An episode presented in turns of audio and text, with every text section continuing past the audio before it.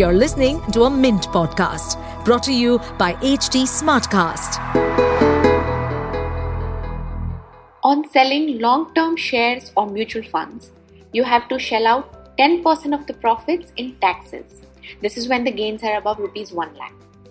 If you sell a property, the tax is even higher at 20%. But there's a way to save all this tax. If you reinvest the sale amount in a house, there's no tax to pay. Section 54F and 54 allow these tax breaks on long term capital assets. In a way, it's also tax free compounding for home buyers as there is no tax to pay on the investments at redemption. In today's episode, I will tell you all about the magic of these two sections. Hi, and welcome back to Why Not Mint Money. I'm Shipra from Mint's personal finance team. Welcome to Why Not Mint Money, a personal finance podcast where we help you understand basic money concepts and share strategies for you to build your wealth. So let's get started with your money journey. Hi, Karan. Welcome to Why Not Mint Money. Hi, Shipra. Good evening. Thanks for having me on the show. So, Karan, let's start by understanding the key requirements for Section 54F. Like, what are the two or three key requirements to qualify for it? No. Okay. Section 54F basically is an exemption section wherein if you sell a capital asset and you buy a residential house, you can claim exemption. The first key condition it says it should be a capital asset other than a residential house. I'm talking about the asset that you sold. So if you've sold a residential house, then 54F is not applicable. It is 54 which gets applicable. But if it is other than 50 uh, residential asset, like say a commercial property or shares or any other asset, then 54F gets applicable. Number one. Number two, this asset you should be a long-term asset. It's not that you purchased the asset like a few days back and now you're selling it. So it should be a long-term asset. That is the second condition. And the third condition is that the new asset that you're buying, it should be a residential house. You can either buy a residential house or construct a residential house. And there's a time frame defined within which you have to do it. So these are the three most important essential components to be taken into account for 54F. Uh, so, Karan, why is there a separate section for residential property? Uh, is it does that not count as capital asset in IT laws?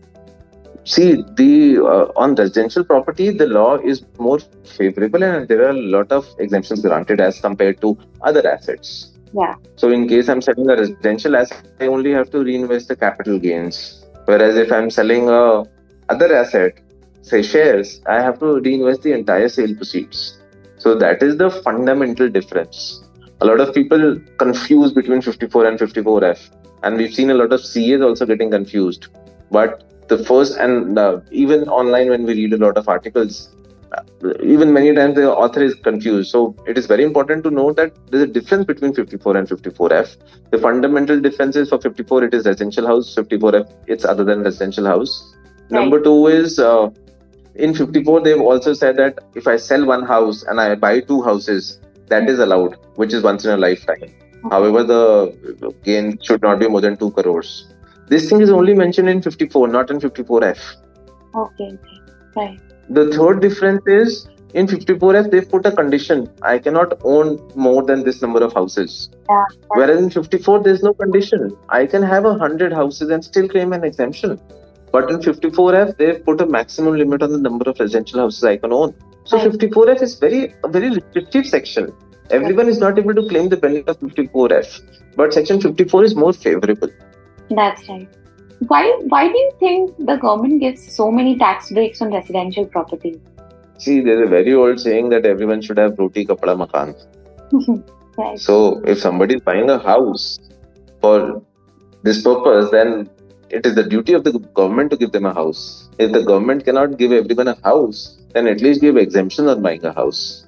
And the government does promote a person for buying a house, whether you're selling an asset and buying a house or whether you're taking a loan to buy a house government has been giving a lot of benefits and the government will continue to give a lot of benefits. That's right. But like I don't think there's anything wrong in that. But like you said, in the case of 54, uh, you can own as many houses and still, you know, reinvest and claim exemption. Yes. But isn't that yes. again, you know, that's, uh, I mean, you're not allowing that on any other capital shares. Yes. Yes. Right. I, I get what you're trying to say, but there's some exemption somewhere. Yeah. So let it be now. right. Okay, so uh, so the fundamental difference that you mentioned that in the case of 54F, it the entire sale proceed has to be reinvested. Uh, so yes. what happens in a case where the sale amount of the capital asset is higher than the purchase price of the property that you're going to buy? Then we get proportionate reduction exemption. Right. And is there a formula or something that needs to be followed? Yes. So I'll explain this with the help of an example. Huh. Say, for example, I sold the property for 1 crores and my capital gain was 50 lakhs. Although I was required to invest the entire 1 crores, but I only invested 80 lakh rupees. Right. So I have to see for 80 lakh rupees how much was the gain. If for 1 crores the gain was 50 lakhs, then for 80 lakhs the proportionate exemption would be 50%, that is 40 lakh rupees. Right. So we do proportionate. Right, right. Hmm. Okay. Uh, and when you're uh, when you're buying a property and you want to claim 54F exemption, uh, can you use hmm. sale proceeds of more than one capital asset? Is that allowed? Yes, that is allowed. And what about clubbing 54 and 54F? Is that also allowed? That is also allowed. So, talk to talk about more intricacies of this section. Um, can somebody use the sale proceeds to say pay an existing home loan? See, the law nowhere talks about payment of home loan, neither in 54 nor in 54F. That is immaterial. All we see is when was the house purchased or when was the house constructed. If the house was purchased or constructed within the specified timeline, you can do anything with the money. The law nowhere talks about home loan repayment. Right. The law talks about purchasing a house. You've already purchased a house first. Okay, so as long as all, so all, all we so as long as you're fulfilling all so, the other conditions of the sections, it is it is okay. It is okay. Right. Right. Okay. Now, uh, so if somebody is buying a house in joint ownership, you know that is one case. The other case is that you sell your capital shares in joint ownership, but you buy the house as a single owner. So in both these cases, how does it work out? Sure. So let's first take the case. I sell the property uh, on my individual name and I buy it as a joint owner. Ideally, if I'm the amount that I've invested in buying the house, I can claim an exemption on that. Okay. Let's take an example. If I sold it for one crores and I'm I'm buying a new house worth say 1.2 crores, and I'm contributing 1 crores, my partner is contributing 20 lakhs, I can claim an exemption. Because in that case, my share in the property is equivalent to the exemption I'm claiming. That's right. So that is allowed. Right. So all we see is whether you whether it's like I'm selling individually and buying jointly or selling jointly and buying individually, my share of capital gains should be reinvested or my share of sale proceeds for 54F should be reinvested. Right. Irrespective of whether there's two owners or 10 co-owners or 20 co-owners, we do per person. Is the per person amount uh, being reinvested? It may happen that I am reinvesting my share of uh, capital gains, but my partner is not doing his share of capital gains. So I can claim the exemption, he cannot claim the exemption. Ah, right. And it can also happen that I own a property jointly and we sell that property and I buy a different residential house and my co-owner buys a different residential house and both of us are able to claim the exemption. Yeah, right. It is not necessary that it should be the same house only. Right. So it should basically basically be proportionate to your ownership in the asset, whether you're buying or whether you're selling. Yes. Yes. Yes. Okay. So one question on the purchase price of the property that is being bought. Uh, do mm. registration and stamp duty also make up the purchase price? Yes. Right. They are included. What happens in a hmm. case mm. where I am already living in my house, but I want to reconstruct? Mm. Does that is that eligible for exemption? See, this can be broken down into subparts.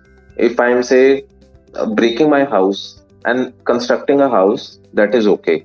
That is allowed If I'm staying in a house and I'm constructing another floor on top of it, and I call it a new residential house, that is allowed. So it's a new residential house should come into existence. But if I'm just renovating my house or adding rooms to my house, that is not a new residential house which is coming into existence. So the test criteria is is a new residential house coming into existence.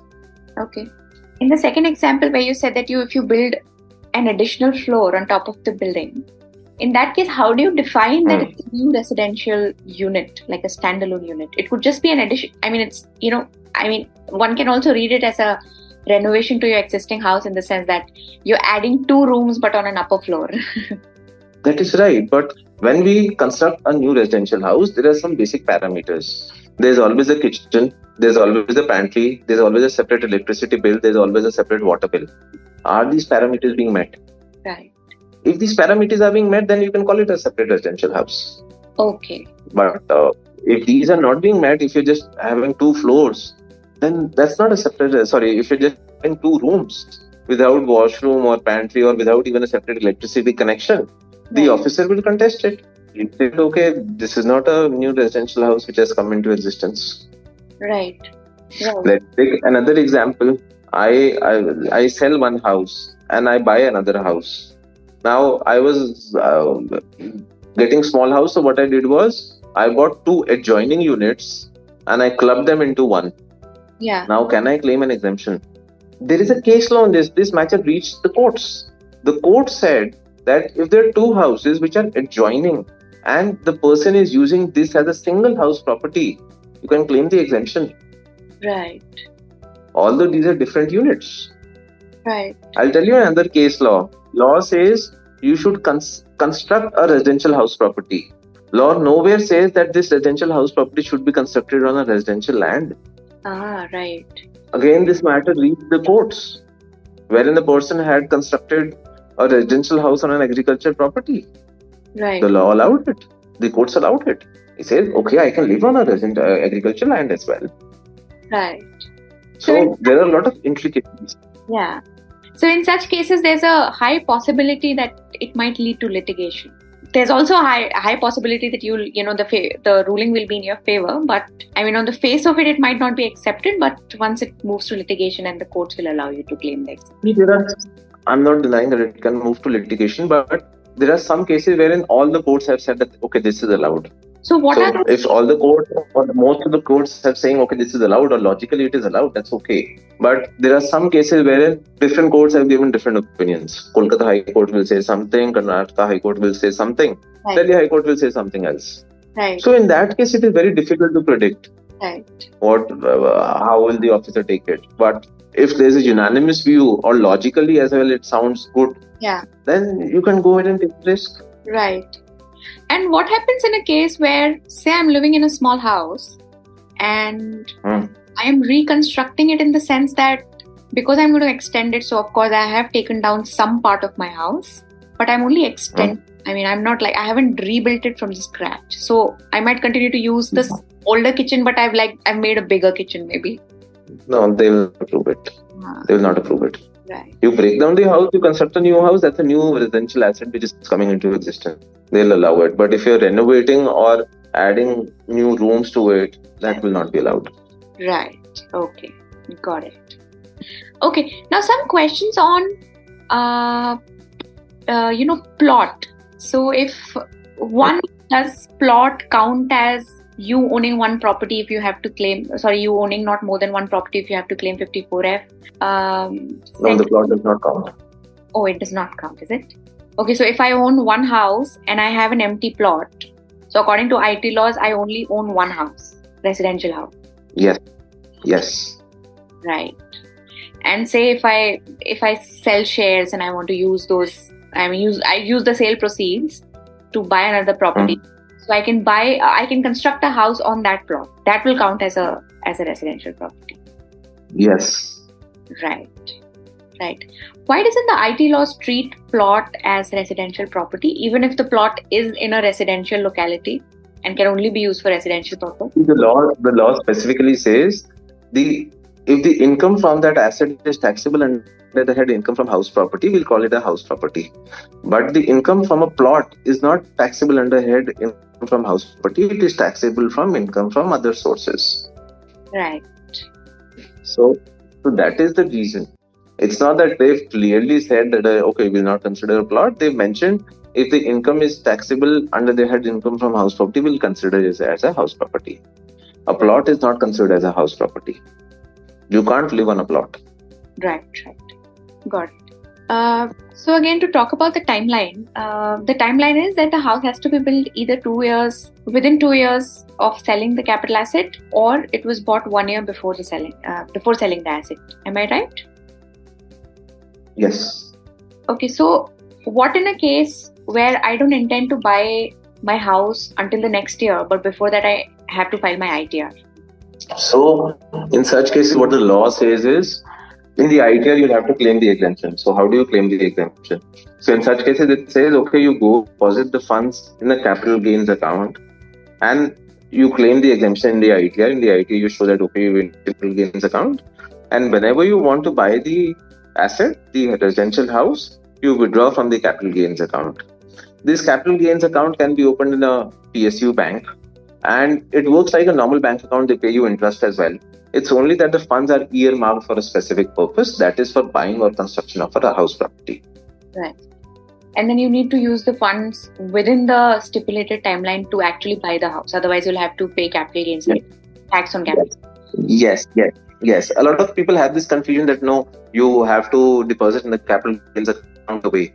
But no, that is not the case. The law gives you time till the filing date of the ITR. And we recommend that don't go and deposit immediately. In fact, a lot of people ask this question can I receive the funds in my savings account, in my normal savings account, or I can only receive it in the capital gains account? Right. So you can receive it in your normal savings account. You can keep the funds in your normal savings account till the time of date of filing of ITR. Right. And the date of filing of ITR for an individual is 31st of July but for a business owner whose case is audited, it goes to September, October. In some cases, government as well. So before you file the ITR, you should have deposited the funds in the capital gains account. Right. There's another case wherein, say, for example, uh, a person sells a property in October and goes and deposits the funds in the capital gains account in the month of July. So when we are considering the timelines for buying another property, then do we consider the timeline from October or do we consider it from July? So, uh, in this case as well, the law does not say from the date of depositing in the capital account, the law says from the date of sale of the asset. So, the timelines would still be considered from October only and not from July. Okay, so when we're talking about timelines, say if somebody has bought an apartment through a builder, apartment house, whatever. So in that case, if the builder takes more than three years, the three year timeline for for them what what would it be? See uh, there's a circle around this. Wherein what happened was uh, there are self-financing schemes by the DDA and the DDA does not give it on time.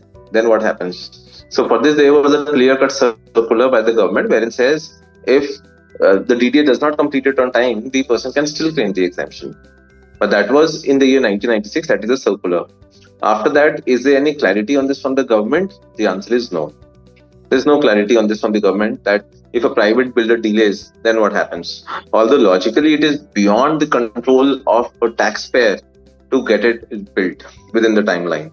Because yeah. if the builder is delaying, then the taxpayer cannot do anything about it. Let's be honest about it. A small flat owner does not have any powers.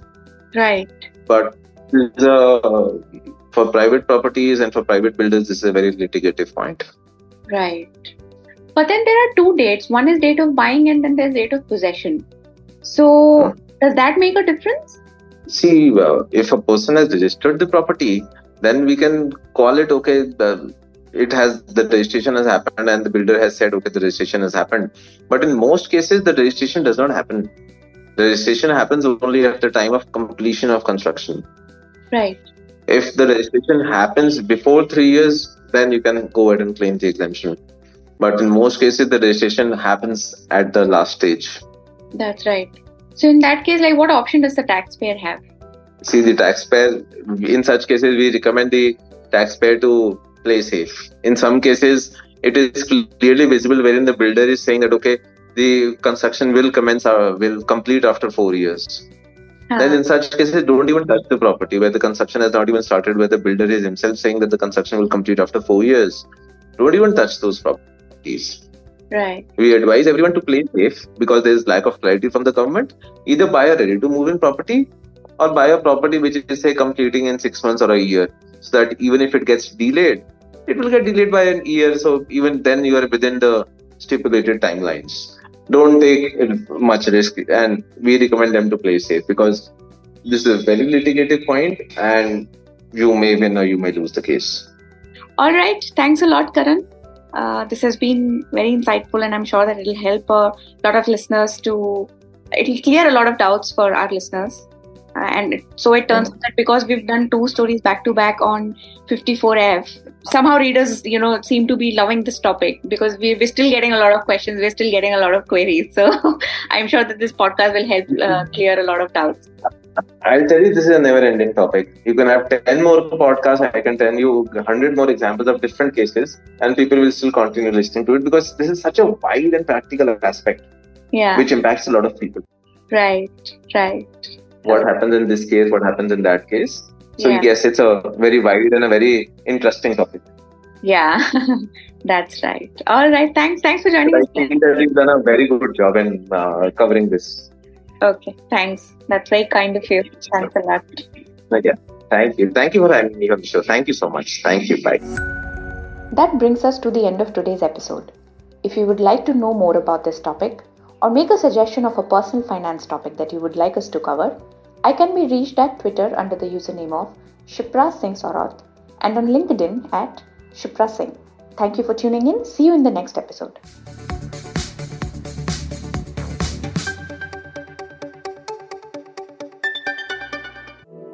To stay updated on this podcast, follow us at HT Smartcast on all the major social media platforms. To listen to more such podcasts, log on to www.htsmartcast.com.